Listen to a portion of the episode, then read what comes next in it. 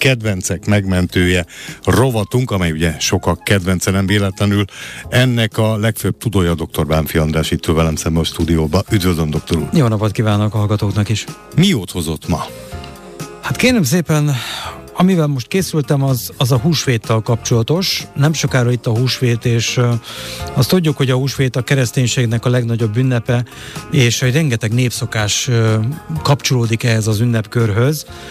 Locsolkodás, a tojásfestés és a gyermekeknek, gyermekeknek a megajándékozása. A sok esetben, és főleg vidéken ez nagyon erősen divatos, de akár a fővárosban is, nagyobb városokban is, hogy ilyenkor a kisgyerekek kis nyuszit, kis kacsát, kis csibét kapnak ajándékba ö, meglepetésként. Van -e ezzel valami baj? Hát így első hallásra így nem sok baj van ezzel, mert nem baj, hogyha fiatal korban, kisgyerekkorban már a, a felelősségről ö, kapnak valamilyen ö, leckét kvázi a gyerekek, de azért nagyon elgondolkoznék ezen a szülők ö, helyében, mert ö, e, általában átgondolatlanok ezek, a, ezek az ajándékozások.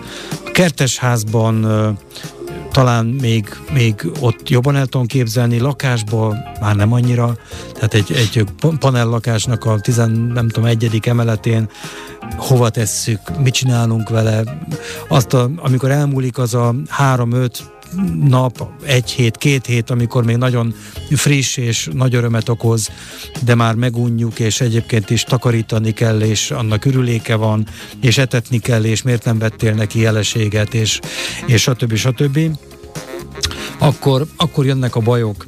És hát mint állatorvos, ugye a másik végéről, vagy a másik oldalról látom ezeknek a rossz sorsát, ezeknek a szegény állatoknak, akiket ugye nem precízen jól etetnek, mert igazából nem készültek föl tudományosan ezeknek az állatoknak a tartására.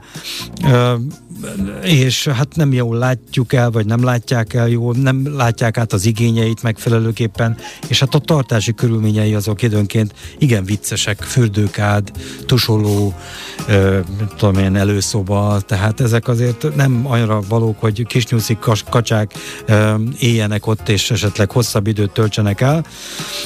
Ha kertben van, akkor nyilván ott is van, lehetnek gondok, elszökik, eltűnik, elviszi a róka, vagy macska, stb. Tehát ilyen is előfordul. Elkóborol. De inkább azt látom, hogy ezek az állatok eléheznek hiába kapják a, az ételt akár rendszeresen is, ha ez nem pont az, amit nekik kellene, hanem csak hasonló, akkor ugye természetesen enni fogják, de ettől vagy felfúvódnak, vagy, vagy hasmenésesek lesznek, és akkor szépen lesoványodnak, és akár el is tudnak pusztulni. Volt olyan betegem, aki ágynemű tartóba, egy macska, nem, bocsánat, nyúl volt, ágynemű tartóba szorult, és eltört a gerincét. Tehát kérdezem én, hogy, hogy, kerül, hogy, hogy kerül az ágynemű tartóba egy nyúl. Tehát ezek ezek nagyon, nagyon szomorú történetek, és van azért megoldás, hiszen hogyha nem akarjuk ezt kihagyni, ezt az ajándékozást, és feltétlenül ebben gondolkodunk, és ezt jó ötletnek tartjuk, akkor is van olyan megoldás, hogy a, az állattenyésztők gyakran most már úgy adják el ezeket a kis állatokat, hogy vissza is veszik. Tehát egy-két hétig ott van a családnál. Hát akkor leasingelni lehet. Hát valami hasonló, igen. Tudom, hogy ez kicsit nem ideillő kifejezés, de valójában teljesen, teljesen helytálló.